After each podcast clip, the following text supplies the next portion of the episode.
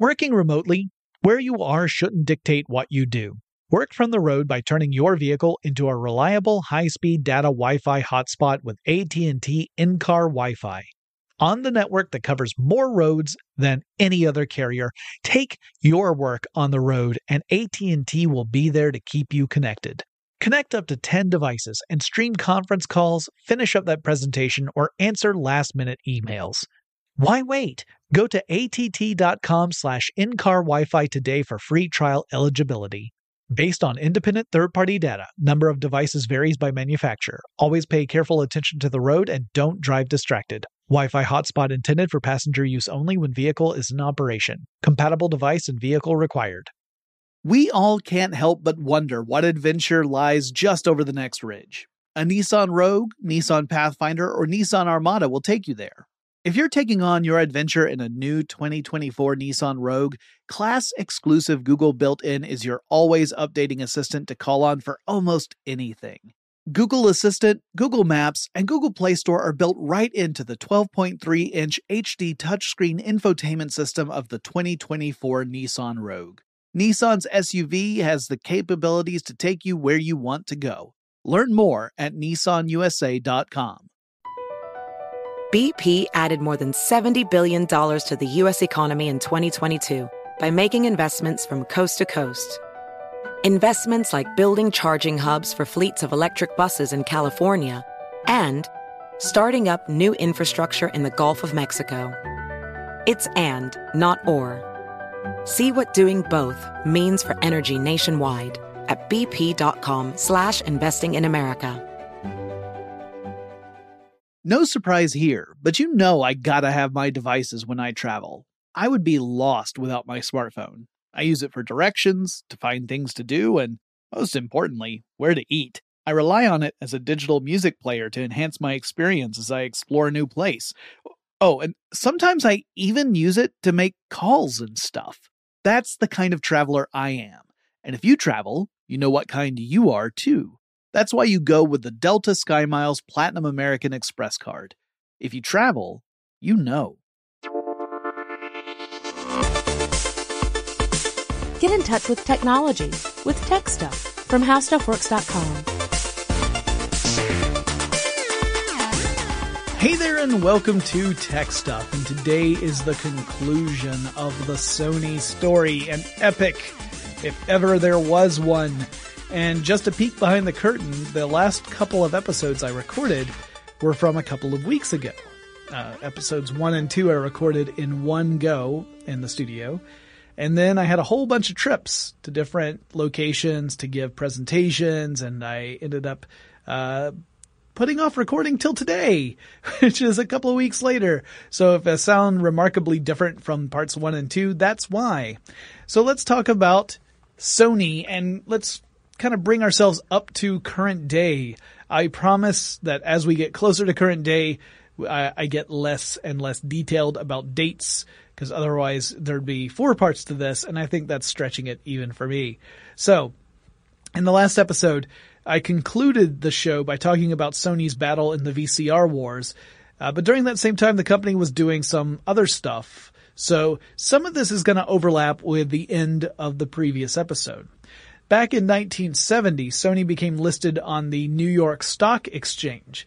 It also opened up Sony in uh, Germany. It was eventually called Sony Deutschland uh, in 1980. Sony would also open businesses in Spain and France and other nations over the next few years and would become a truly global company.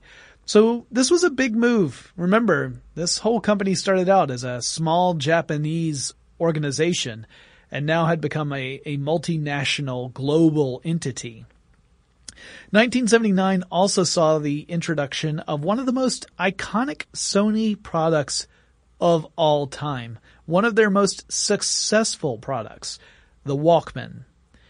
Now officially it was called the TPS-L2 and it lacked a recording function. It could play and it could fast forward and rewind and stop and that's about it. But some people were saying, well, cause there's no record function, it's not gonna sell very well. But it ended up becoming an insanely popular product and it launched an entire new product line of portable tape recorders, or really tape players, because they couldn't record. The company also introduced lightweight headphones, very important, along with the invention of the portable tape player. And these lightweight headphone, headphones were called the uh, MDR-3 or H-AIR, hair headphones. See, Sony knew that if they were to rely upon traditional big clunky headphones, no one was going to buy a portable tape player. It would just not be practical. So they had to invent very lightweight headphones that would work with their new product. So they did, and that together they ended up being a big success. Now, the next line or the next um, evolution of the portable tape player was the WM2. This is the traditional, the classic Walkman we think about, which launched in 1981. This was the one that really hit it big. They Sony knew from the TPS L2 that they were onto something, but it wasn't until the WM2 in 1981, the Walkman 2, that they really realized that this was a huge hit. It was smaller than its predecessor and also had some other features to help improve performance quality. And it became the standard portable cassette player. So essentially, you either had a Walkman or you had some sort of uh, portable tape player that was essentially a Walkman knockoff. That's really what it boiled down to. Also in 1982, Sony introduced the MDR E252, which it doesn't really have a very catchy name. But they were the first in-ear headphones, or earbuds, as we would call them. Again, that's a standard that you see everywhere today, but at the time was completely unheard of. And uh, I really can't stress how big a game changer this was in the field of music. Suddenly you could take your music with you. You didn't have to have a tape deck in your car. Most cars didn't have tape decks. In fact, some of them still had eight track players. Um, you didn't have to carry around a big clunky tape recorder that had a one lousy speaker so you would get everything in mono. You could actually have stereo cassettes played in a portable cassette player. You could do things like go jogging or work out, stuff that we take for granted now because we can do all this stuff with our phones these days or our MP3 players if you're still sporting one of those. But back in 1982, that was unheard of. It was huge and it really changed the way people interacted with their technology. In fact, I would argue that the Walkman is kind of the beginning of this portable technology craze that has carried up through mobile phones, smartphones, handheld gaming devices, all of that sort of stuff. I think the Walkman kind of proved that people really wanted technology they could take with themselves uh, on the go. And so Sony was a pioneer, not to be confused with Pioneer, the sound company, in this space. In 1980, Sony engineers began to work on developing a video camera recorder using a new type of semiconductor, new at that time, called the charge coupled device, or CCD. Uh, it's something that's still an important component in many, but not all digital cameras. There's actually a couple different uh, sensors that are used in digital cameras. Some use CCD and some use others. This camera was meant to record directly to cassette in the camera itself. That was also huge. In 1983, Sony launched the BMC 100 camera, which recorded straight to Betamax tape. Is a larger camera, like one of those shoulder mounted type cameras. The colloquial term for this type of video camera recorder is the camcorder, meaning that you use the same gadget to both shoot the video and record the video. Again, this is something we take for granted today, but before camcorders, the way it would work is you used a video camera to to convert light into a signal, which then you would send over a cable to a recording device, which really limited how you could use cameras, right? A video camera. You couldn't just take a video camera out on the go. It had to have a cable attaching itself to some sort of storage device that would record the signal to a medium like magnetic tape. And that would also have to have its own power supply. So Creating a camcorder that could do all of this in one unit was a big deal.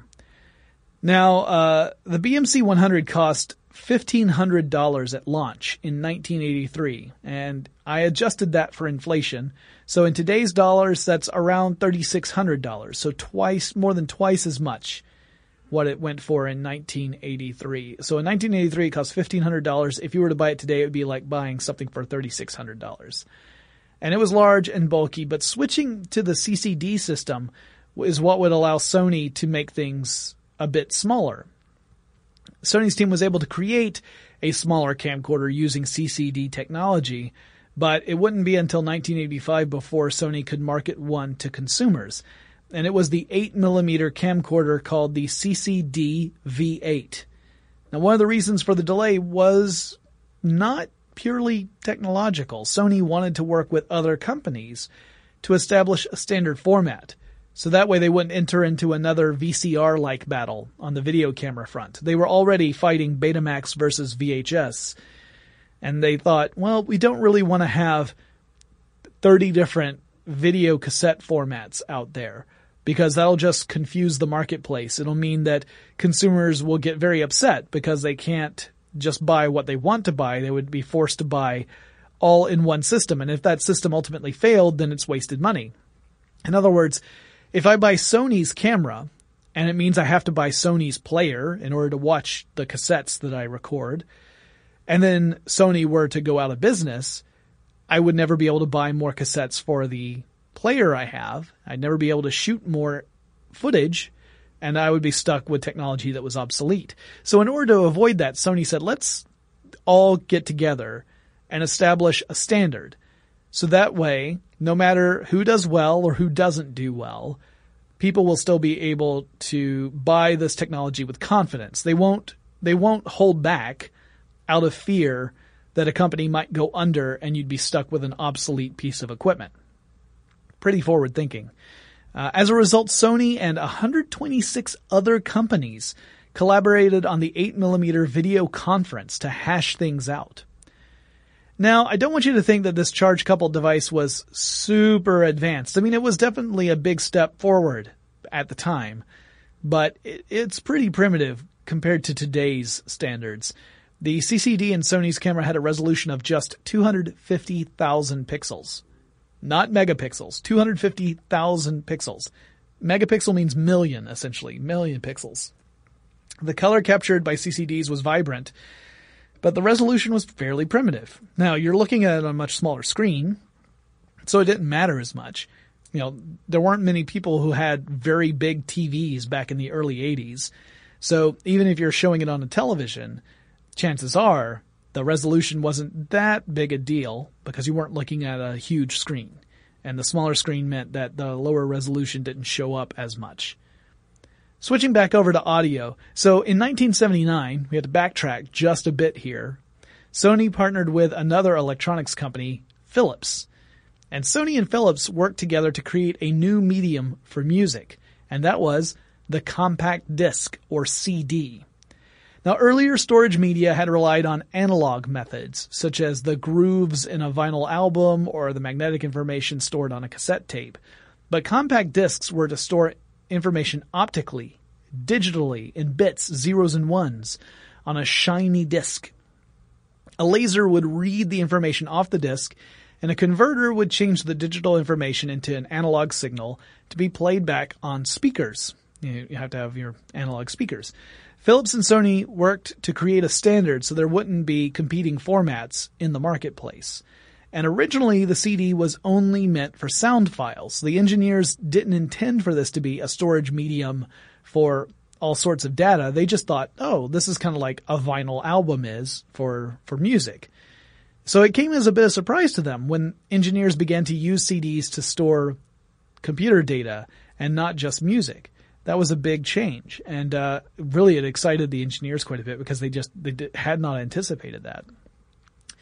Now, the original goal when they were coming up, when Sony and Philips were co- uh, cooperating in order to create the CD, was to create a disc that would be capable of storing one hour's worth of music on it. Now, later they decided one hour wasn't sufficient. They wanted to go up to 74 minutes. So 60 minutes to 74 minutes. So what was the reason? Why, why go from 60 minutes to 74? Well, the story is, and I cannot verify that this is 100% correct, but this is how it's reported. The story is Beethoven's Ninth Symphony is 74 minutes long. And they felt that a CD should be able to hold the entirety of Beethoven's Ninth on one side. So CDs can hold 74 minutes of music because of Beethoven. Now that also meant that it dictated how big the discs had to be. Because it wasn't like they could cram more information on the same space. They actually used the physical space of the disc to encode information onto it. So to go from 60 minutes to 74 minutes meant that the discs actually had to be physically a little larger than they originally had had planned on being. So you could say that the reason a standard CD is the size that it is is because of Beethoven. And I thought that was pretty cool. Uh, not only because I'm a technology nerd, but also because I happen to like Beethoven's Ninth Symphony an awful lot. That's the one that has Ode to Joy in it. In 1982, Sony introduced the world's first CD player, the CDP 101. 1982. I was actually surprised to learn the CD player dates all the way back to 1982. Probably because I didn't get my first CD player until I was a teenager. So we're talking maybe 1988, 1989. So it had been out for quite some time, which is actually a good thing because when CD players first came out, they were pretty expensive. Uh, and so CDP 101, it sold for about $730 when it went on sale in 1982. Today that would be around $1,800. So you'd be spending the equivalent of just under two grand to buy just a CD player when it first came out. Uh, that's a lot of money. Was reason why I did not have a CD player until much later when the prices had gone down dramatically. But I wasn't even aware that CDs were a thing in the early 80s. To me, music was all vinyl and cassette tape. Mostly cassette tape at that point. Um, if I went into a music shop, there'd be a, a vinyl section and then a larger tape section. And it was years before I started seeing CDs pop up. And then, of course, eventually they replaced everything else. Now, these days, we're starting to see vinyl come back uh, as sort of an answer to the all digital model that we've been in for the past couple of years. Anyway, 1982, we get that first CD player.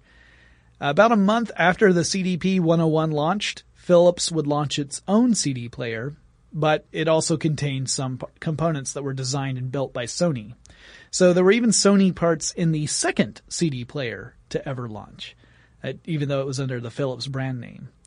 In 1984, Sony introduced the world's first portable CD player. So just two years after the first CD player comes out, Sony introduces the portable one.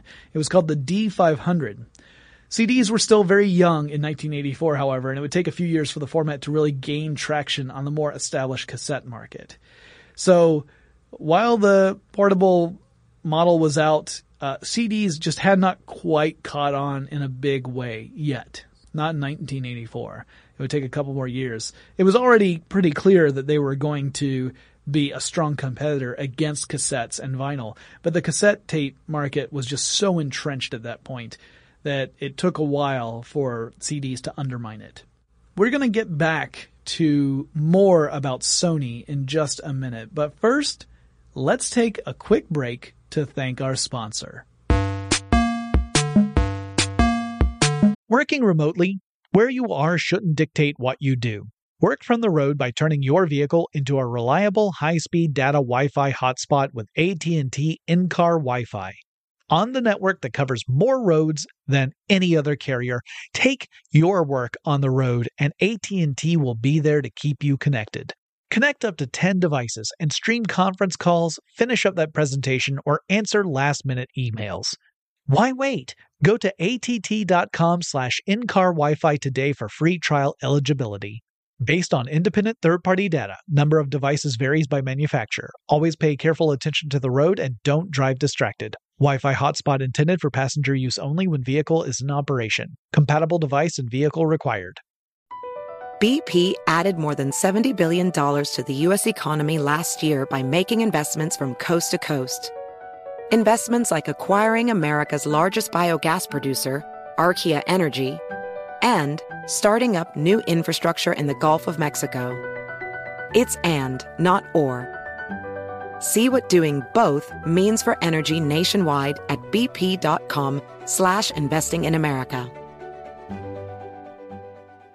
No surprise here, but you know I gotta have my devices when I travel.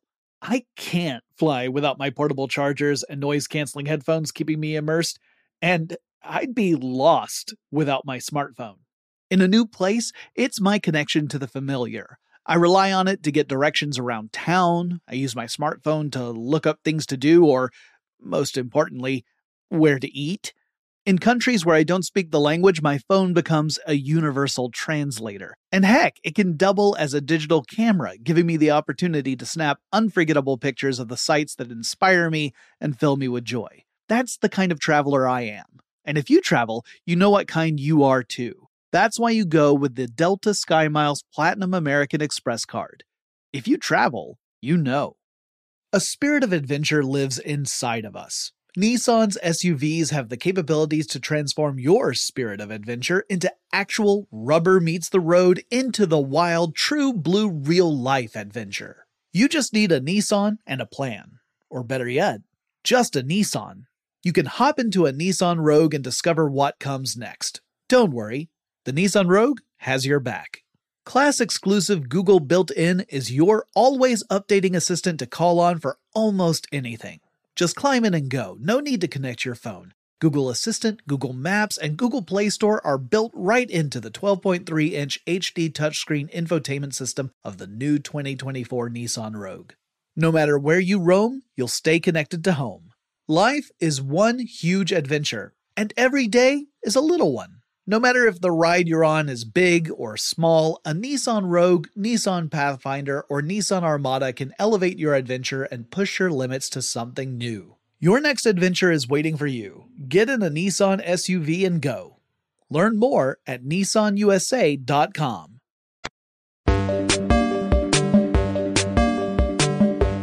All right, and we're back, and now let's get into something really juicy. We're at 1989. That's the year that Sony would acquire Columbia Pictures Entertainment and would rename it Sony Pictures Entertainment Incorporated in 1991.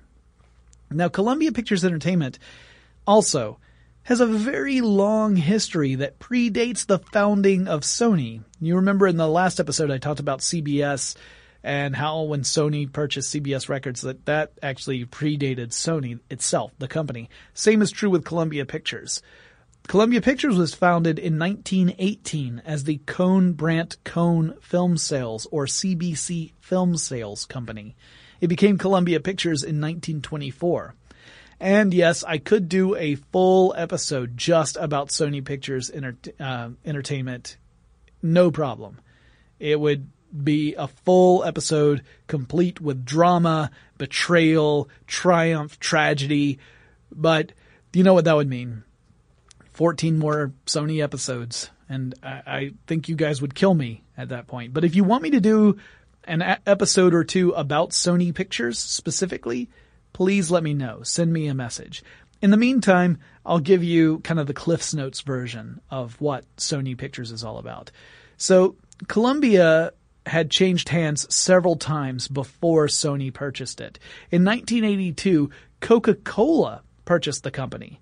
But then in 1987, Coca-Cola spun the company off, and then that was bought by TriStar Pictures to become Columbia Pictures Entertainment before Sony scooped it up. Now, some of the famous stuff Columbia Pictures made before Sony bought them included nearly 200 Three Stooges shorts.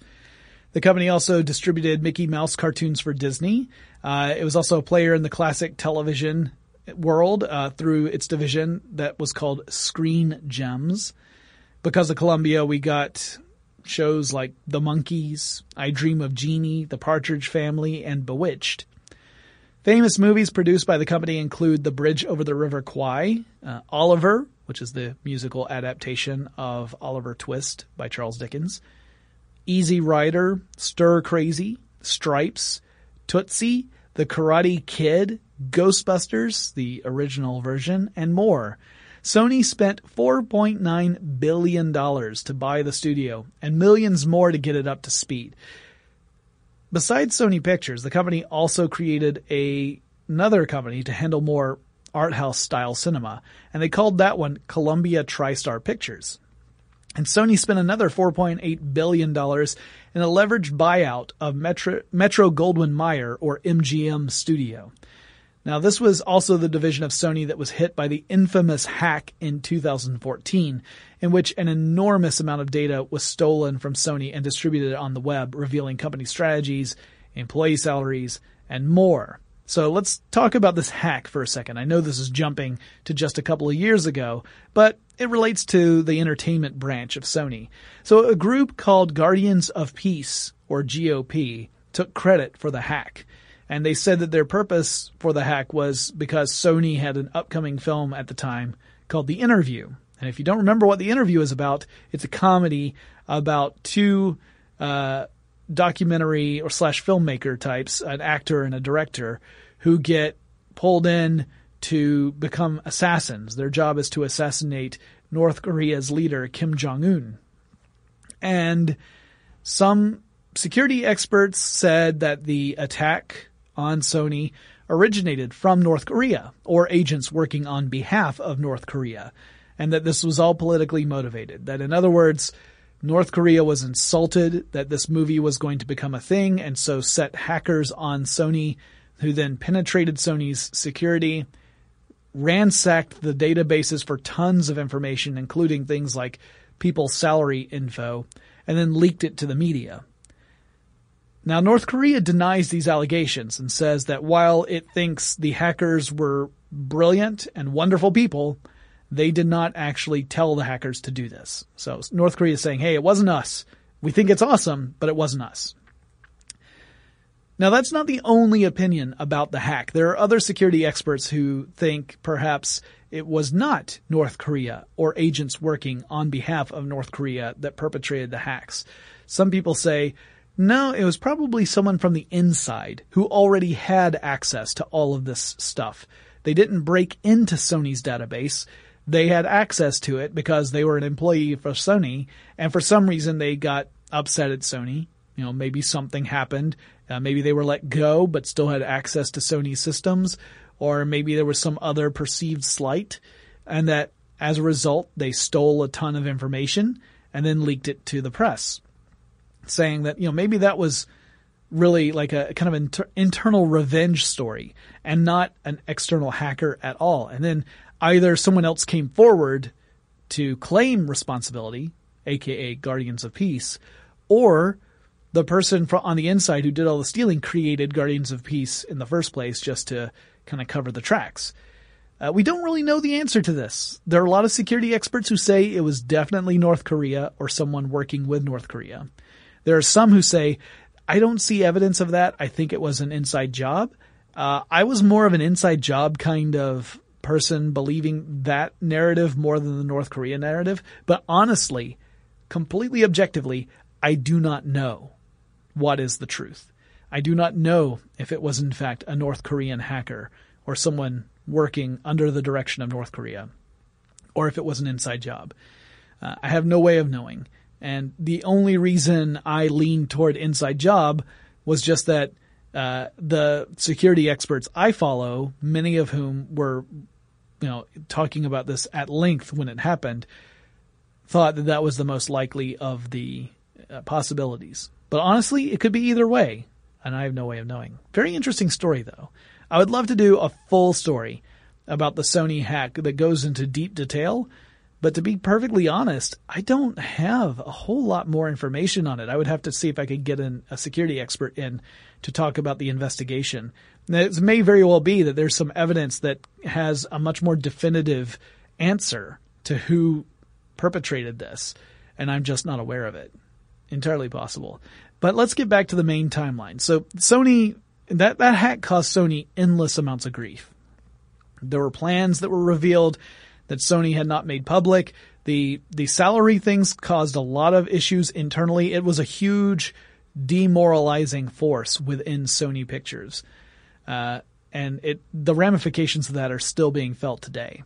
All right, back to the main timeline. This makes us jump back to 1990. Sony launched an HD capable television set with a 16 by 9 ratio. Now, televisions before 1990 I'm sure a lot of you remember this, maybe not all of you. uh, they their standard ratio was four by three, meaning that you know you're talking about uh, width versus height. So four units by three units, or sixteen units by nine units, uh, and then you you know by figuring out the the width, you know what the height's going to be because of this ratio. So 16 by 9 is what we usually call widescreen, right? That's the standard widescreen. They're also 16 by 10. They're, you know, it's not 16 by 9 is not the only standard out there, but it's the most common one. Now, in 1990, Sony launched its 16 by 9 ratio HD capable TV. It was a 36 inch television called the KW-3600 HD. That was in 1990. However, it wouldn't be until 1993 and the digital HD TV Grand Alliance that HD signals would become more common and standardized. Uh, you can tell that companies were hoping that 3D technology would follow a similar path as HD. And the idea is get the technology that can play this stuff out there first and then hope that the standard you create is compatible by the time it actually starts to perpetuate out in the wild. So we've seen that with HD and we're seeing it now with 2K and 4K video. They were hoping for the same thing with 3D, but that did not happen. I think uh, consumers by and large have rejected 3D television for multiple reasons. Uh, but the same thing was true of HD at the time. They they weren't sure that this was going to become the new standard. They were pushing for it, but if you were an early adopter of HD televisions, in the very early days, there was there was hardly anything for you to watch in HD.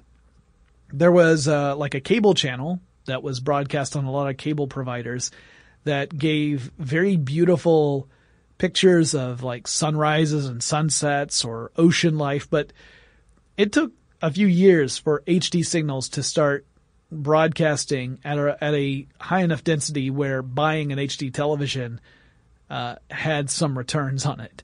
Otherwise, you just had a, an expensive, pretty TV that was showing standard definition because that's all there was. Now, in 1993, while playing tennis, Akio Morita suffered a stroke.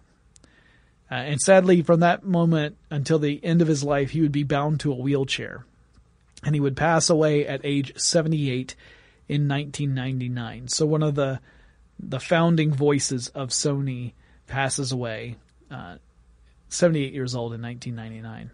Sony also in 1993 formed a new company, Sony Computer Entertainment Incorporated, later rebranded as Sony Network Entertainment, and later still as Sony Interactive Entertainment.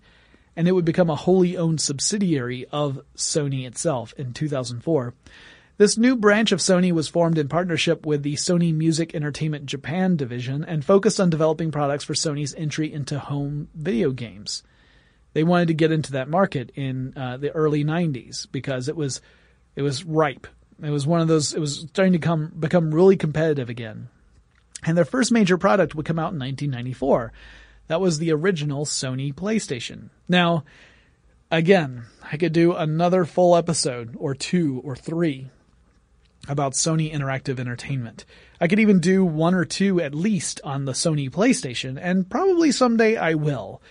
But just like Sony Music and Sony Entertainment, Sony Pictures, uh, this series would go on forever if I included it at this point. So again, I'm going to give you the high points and then later down the road, if you guys want to hear a full episode or two about Sony PlayStation or Sony Interactive Entertainment, I'll do it then. Here are the big points. Before the PlayStation, Sony had actually entered the console market through a partnership with Nintendo. That happened in 1988. Sony and Nintendo worked together to create the Super Disc CD-ROM attachment for the SNES, or Super Nintendo Entertainment System. But there were some licensing issues and some other bureaucratic nonsense that prevented the Super Disc CD-ROM attachment from ever being released. So Sony made it but it never hit store shelves. So that project was a bust. But in 1991, Sony tried it again. This time they worked with Philips to help create the Philips CDI, which was a CD based entertainment system, compact disc entertainment system. And that ended up being a commercial flop. It was competing against too many other systems, and the market was just so diluted that it didn't get any traction. It was also pretty expensive. Now, the original PlayStation, when it was in its original design, not the one that went to store shelves, but in development in Sony, the original PlayStation could actually play SNES cartridges. It actually had a cartridge port as well as a CD drive. But Sony only made 200 of them. And then they decided to change the design. So they got rid of the cartridge port at that point. So those 200 were the only ones ever made that could play both PlayStation games and SNES games. Now at the time where they took the cartridge port out, that's when the product became known as the PlayStation X or PSX. And it launched in December 1994 in Japan. The rest of the world would have to wait until the fall of 1995 for it to debut. Now, the original PlayStation's competitors included the Super Nintendo Entertainment System, the TurboGrafx 16, the Sega Genesis, and the Panasonic 3DO. And now we're talking about my childhood. I mean, I remember all of those systems coming out. I didn't own any of them. The only console I had owned really at that point was an Atari 2600. And then the video game cra- market crashed. And when the Nintendo came out, uh, my parents weren't so keen on spending a huge amount of money on buying yet another console. Uh, so, understandably. And I did not have a source of income to save up for such a console, so I would occasionally play SNES at a friend's house. And, uh, I would, it would, I think it wouldn't be until college before I really started playing PlayStation games. So, the PlayStation did very well in this market largely because its graphics quality and sound quality were so much better than most of the other systems out there. I think the Dreamcast could give it a real run for its money, but no one was supporting the Dreamcast, which is sad. I love the Dreamcast, by the way. Also, I love the PlayStation. I'm not particularly picky here. I'm not taking sides, but I am sad that the Dreamcast never really had the success that it deserved. But the PlayStation did really well and it would eventually rise up to become Nintendo's chief rival at that time. Nintendo had been dominant with the Nintendo Entertainment System and Super Nintendo, but now the PlayStation was really challenging the company. Now, since then, we've had several evolutions of the PlayStation, and like I said, I could do a full PlayStation episode sometime in the future, but I'm not going to do one now. So I'm not going to go through every iteration of the PlayStation. We're up to PS4 now, we're actually at the second generation of PS4. Uh, but I'm not going to cover all of those. So listen out for a PlayStation episode sometime in the future, and I will get into that story at that point. Back to Sony. In 1995, they released the first consumer digital video camcorder, the DCR VX1000. And that same year, the company established the Sony Communication Network Corporation. And as the name indicates, this is the branch of Sony that became an internet service provider. So now we've got Sony that is in charge of creating content like Sony Pictures and Sony Music. And we also have Sony, the internet service provider. And we already have an early example of a potential conflict of interest where a company is both providing internet service and the stuff that could be delivered over that service. Um, Sony also participated in creating the standard known as the Digital Versatile Disc, or DVD. So Sony had a, a, a voice at the table when that standard was being created. In 1996, Sony launched the popular CyberShot brand of digital camera, still camera.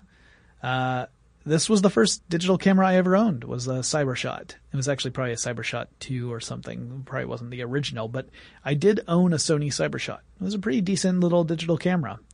In 1999, Sony introduced the world to a robotic dog named Aibo, a-I-B-O. And that was the year that the Shirokiya department store, the original home of what would one day become Sony, closed. It closed in January 1999. All right, we're in the home stretch, but before we get there, let's take another quick break to thank our sponsor. Working remotely where you are shouldn't dictate what you do. Work from the road by turning your vehicle into a reliable high-speed data Wi-Fi hotspot with AT&T in-car Wi-Fi. on the network that covers more roads than any other carrier. Take your work on the road and AT&T will be there to keep you connected. Connect up to 10 devices and stream conference calls, finish up that presentation, or answer last-minute emails. Why wait? Go to att.com slash in-car Wi-Fi today for free trial eligibility. Based on independent third-party data, number of devices varies by manufacturer. Always pay careful attention to the road and don't drive distracted. Wi-Fi hotspot intended for passenger use only when vehicle is in operation. Compatible device and vehicle required. Across America, BP supports more than 275,000 jobs to keep energy flowing. Jobs like building grid-scale solar energy in Ohio and producing gas with fewer operational emissions in Texas. It's and, not or. See what doing both means for energy nationwide at bp.com slash investing in America. No surprise here, but you know I gotta have my devices when I travel. I can't fly without my portable chargers and noise canceling headphones keeping me immersed, and I'd be lost without my smartphone. In a new place, it's my connection to the familiar. I rely on it to get directions around town. I use my smartphone to look up things to do, or, most importantly, where to eat. In countries where I don't speak the language, my phone becomes a universal translator. And heck, it can double as a digital camera, giving me the opportunity to snap unforgettable pictures of the sights that inspire me and fill me with joy. That's the kind of traveler I am. And if you travel, you know what kind you are too. That's why you go with the Delta SkyMiles Platinum American Express card. If you travel, you know. A spirit of adventure lives inside of us. Nissan's SUVs have the capabilities to transform your spirit of adventure into actual rubber meets the road into the wild, true blue real life adventure. You just need a Nissan and a plan. Or better yet, just a Nissan. You can hop into a Nissan Rogue and discover what comes next. Don't worry, the Nissan Rogue has your back. Class exclusive Google built in is your always updating assistant to call on for almost anything. Just climb in and go. No need to connect your phone. Google Assistant, Google Maps, and Google Play Store are built right into the 12.3 inch HD touchscreen infotainment system of the new 2024 Nissan Rogue. No matter where you roam, you'll stay connected to home. Life is one huge adventure, and every day is a little one. No matter if the ride you're on is big or small, a Nissan Rogue, Nissan Pathfinder, or Nissan Armada can elevate your adventure and push your limits to something new. Your next adventure is waiting for you. Get in a Nissan SUV and go. Learn more at nissanusa.com. All right, we're back, and now it's the year 2000. On October 5th, 2000, Sony would partner with Pioneer and unveil DVR Blue. Now, this is the technology that would eventually evolve into Blu ray. On November 1st, 2000, Sony announced the Ultra Density Optical, or UDO, format, which was the blue laser optical format that, again, would become Blu ray discs. In 2002, Sony would go all in on the new format, and now it's officially called Blu ray. But also in 2002, a rival would arise and face off against Sony and the Blu-ray standard. And actually, it was a couple of them. It was Toshiba and NEC primarily. And Toshiba and NEC came up with a different format called HD DVD. So here's the high definition war, the the standard beyond DVD. And we see another format war come out. Now remember, in the last big format war, Sony was backing Betamax and the company lost. Betamax did not become the standard for home entertainment. VHS did. So I've done a full episode, actually a couple of them about Blu-ray versus HD DVD. You might even remember that way back when we first started TechStuff, my co-host Chris Pollette and I had actually visited CES that year. That was 2008. That was the year when HD DVD pulled out of CES at the last minute leaving a big empty spot on the show floor. Essentially, that was when the HD DVD standard gave up the ghost. It had been a war from 2002 to 2008. Which one was going to become the standard? Was it going to be Blu-ray or was it going to be HD DVD? And for a while, HD DVD was, it looked like it was dominating, but eventually Blu-ray won out. And it is in many ways a superior format, uh, when you get to certain technical specs. But we all know that it's not necessarily the best format that wins. Sometimes other elements will allow one product to win over another one. It doesn't necessarily mean that the one that won was the better product. In this case, I think Blu-ray really was, even though at the time I was kind of supporting HD DVD, uh, cause it was cheaper. When, like those, those players and the formats were less expensive than Blu-ray. But again, like all technologies, if enough people adopt it over time, that technology becomes less expensive because of manufacturing improvements and other issues that uh, reduce the cost of producing the technology. So if you stick with it long enough and if enough people adopt it, prices come down. Um, both of those things are important for that to happen though. So Blu-ray won out. Uh, this time Sony would end up backing the, the successful format in the format wars. Back to 2001, Sony established the Sony Ericsson Mobile Communications branch. Today it's just called Sony Mobile. So then they got into the cell phone industry. You know, they had already been in internet service providers. They had gotten into computers. They had gotten into televisions. Uh, you know, they were they were essentially branching out as much as they could and getting involved in as many different industries, especially in the electronics field, as possible. In 2003, Sony would actually introduce the Blu-ray disc player.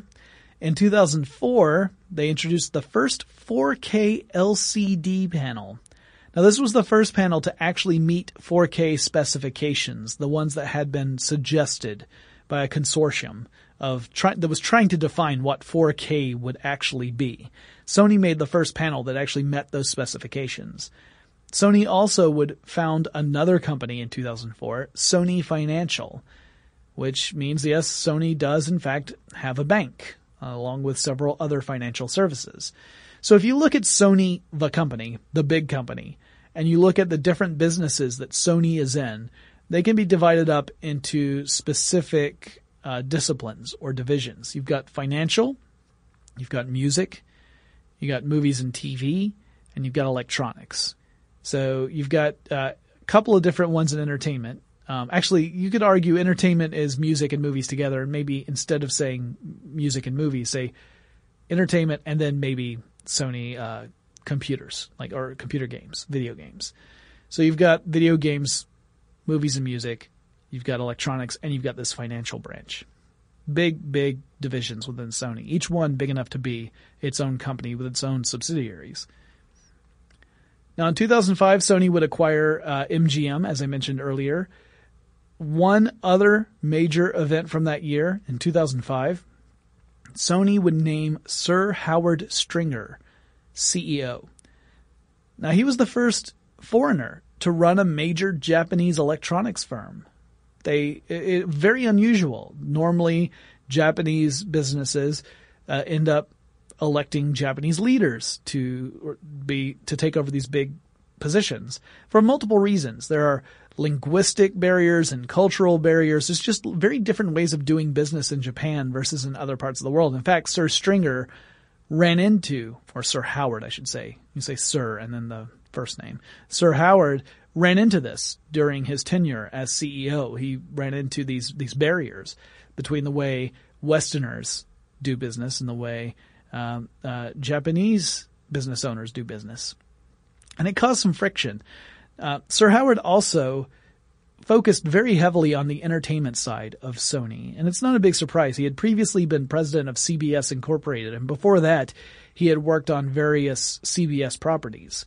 So uh, he came from that background. It was not a huge surprise that he would really focus on the entertainment side. And this was the era of Sony that saw things like the Spider-Man franchise launch again. That, that would be the um, Sam Raimi Spider-Man movies. In 2007, Sony would move its headquarters to a new building in Japan called Sony City. At least that's what's nicknamed. And the company also released the first OLED television in 2007. In 2009, Sony would develop an authentication technology that maps the veins in your finger. It's called Mofira, M-O-F-I-R-A. And that's pretty cool, right? It's not just, it's not reading your fingerprint. It actually looks for how the veins in your finger, uh, how, how they are aligned inside your finger. That's unique to you.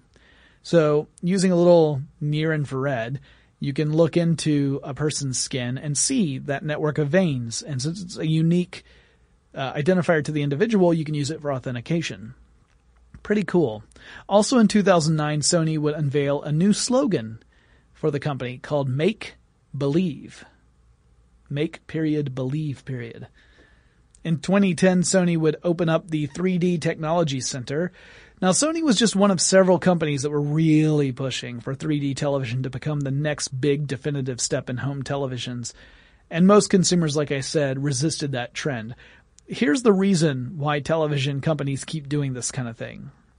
You know, you might think, all right, well, first we got widescreen TVs and HD TVs, then we got flat panel TVs, and then after that, uh, you know, once we got the HD TVs, we started to get things like 3D television, uh, even thinner television.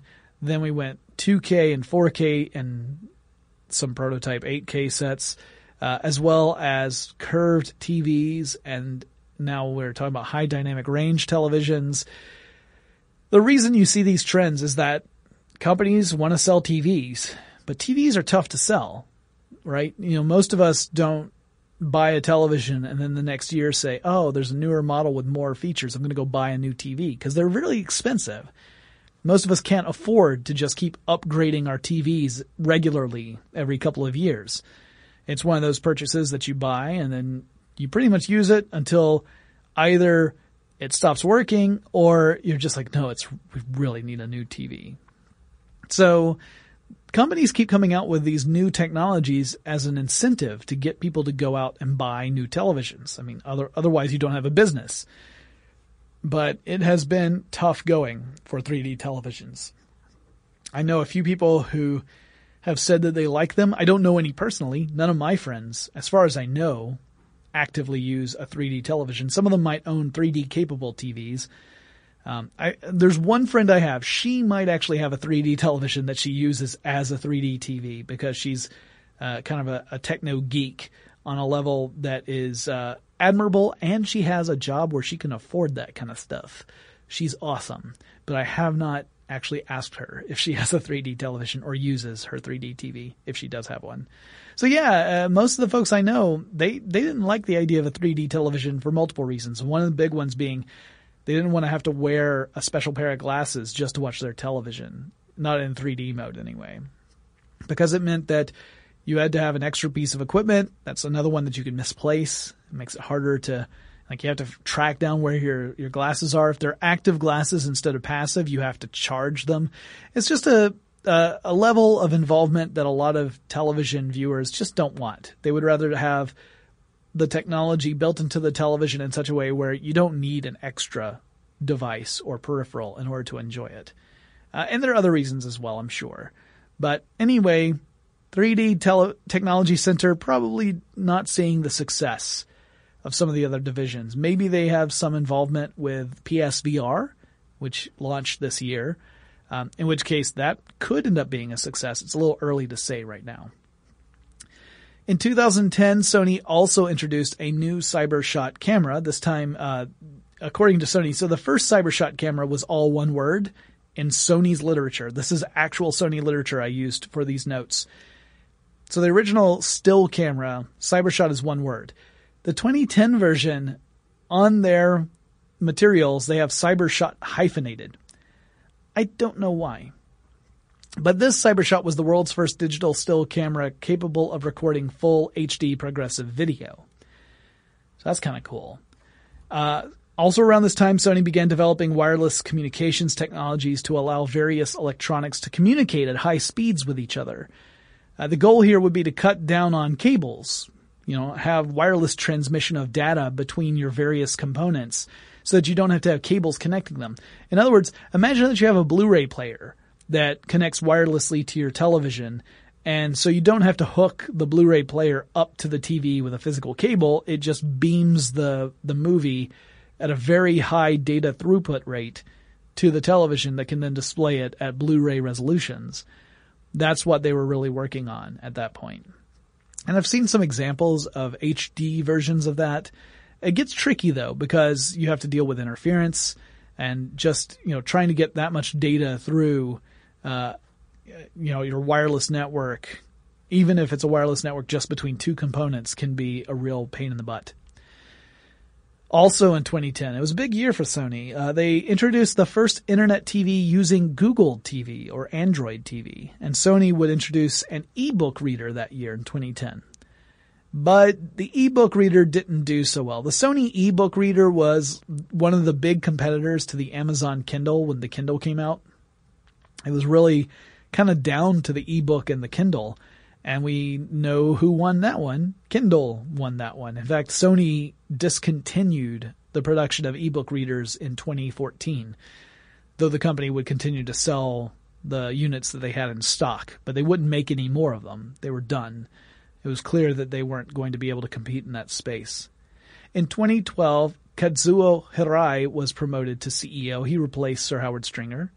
And Hirai attempted to reunify Sony's strategies and get the company on more stable ground. The previous two decades had been pretty volatile for Sony financially. Uh, they had had very variable results year over year. So they were trying to get things to settle down.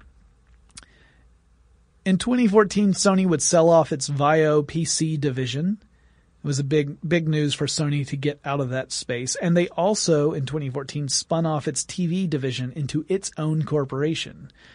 So again, it was kind of an idea of, of let's let the TV division be its own thing where it's not worried about what the rest of the company is doing. They can focus on creating the best television sets with the newest innovations unhindered by the rest of the company. That was the, the philosophy behind it. As for Vaio PC, I assume it was just one of those things where it was a division that the company just felt didn't fit into the new vision of what Sony would be all about. Now we get up to 2016, this year, the year I'm recording this. If you're listening to this after 2016, hello from the past.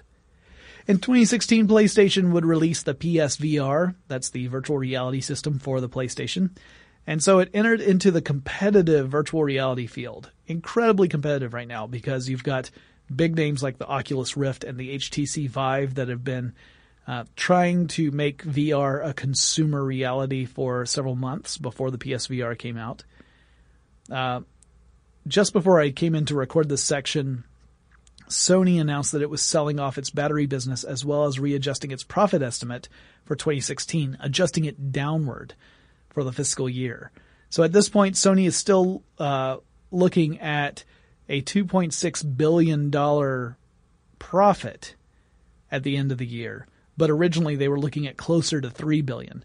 So it's been it's been a rough year for Sony in 2016 in the sense that they're not performing as well as they had hoped. They're still making a profit. It's not like they're losing money in 2016, but they're not doing as well as they had hoped originally the PSVR is one of their strategies that they're really hoping will help carry the company forward. This, uh, you know, really investing in the video game and entertainment aspects that Sony is involved in. And PSVR has a pretty good chance of doing really well. Because when you think about it, the PlayStation VR depends upon the PS4, of which there are millions out there already.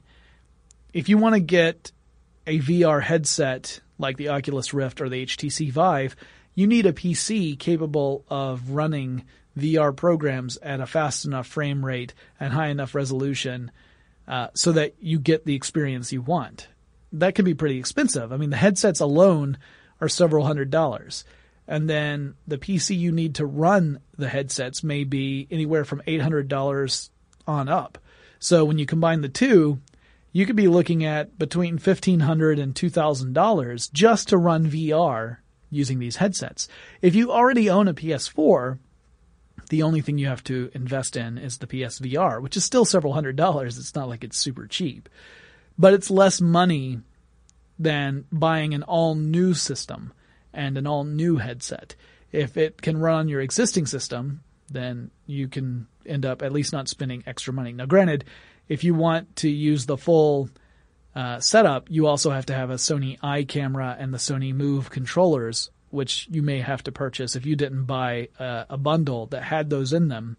Then you'll have to buy those as well to get the full PSVR experience. Not every game uses those. Some of the games use just a regular controller and they don't use the the eye uh, camera or the motion controllers at all. But some of them do use those motion controllers. Um, I've heard varying things about the PSVR. I've heard that it's the lightest headset out of all the VR headsets out there, so it's the most comfortable to wear for the longest amount of time. But the, the resolution is lower, and that the motion tracking of the eye camera leaves a lot to be desired. So you have some performance issues with them. Uh, I don't know that firsthand because I haven't tried it, but that's just what I've read and heard on various podcasts. So uh, I don't know. If you've had experience with a PSVR, you should let me know what it was like. If you loved it, if it was great, I would love to hear that because I'm only hearing one side so far. I know some people really love it, but that's not the, the not the people who have been doing the podcast I've been listening to. Um, but it is interesting to see a big company get involved like that, and maybe that will end up creating the virtual reality experience that ends up being the killer app. Because right now, I don't think VR has had that. So that's it. That's that brings us up to speed on the Sony story. And like I said, it's huge. It sprawls. Uh, there's so much more we could talk about. We could talk so much more about Sony Music or Sony Pictures or Sony Interactive Entertainment. And again, maybe one day we will but that depends largely on you, the audience. If you want to hear more about any of those in the future, don't worry, I'm not going to do them immediately after this one. I'm going to cover totally different topics so that we can, you know, cover all stuff tech, not just one company. But if you ever want to hear more about those topics in particular, let me know. Or if there's any other technology topic you would like me to cover, let me know. You can email me the email address is techstuff at howstuffworks.com. Or you can get in touch with me on social media. I am on Facebook and I'm on Twitter. And I have the handle techstuff HSW. That's techstuff HSW at both of those. If you want to get in touch with me, you can do so there. And I look forward to hearing from you. And I will talk to you again really soon.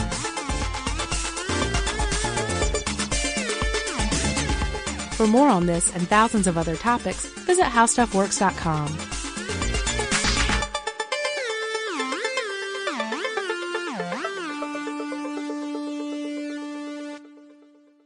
Does money stress you out? Let Facet flip your financial chaos into clarity. Finding Facet immediately put us at ease. Facet's innovative approach to financial planning ensures your money works as hard as you do, enabling members to experience the joys of having your finances in order. That makes us Facet for life now, I guess.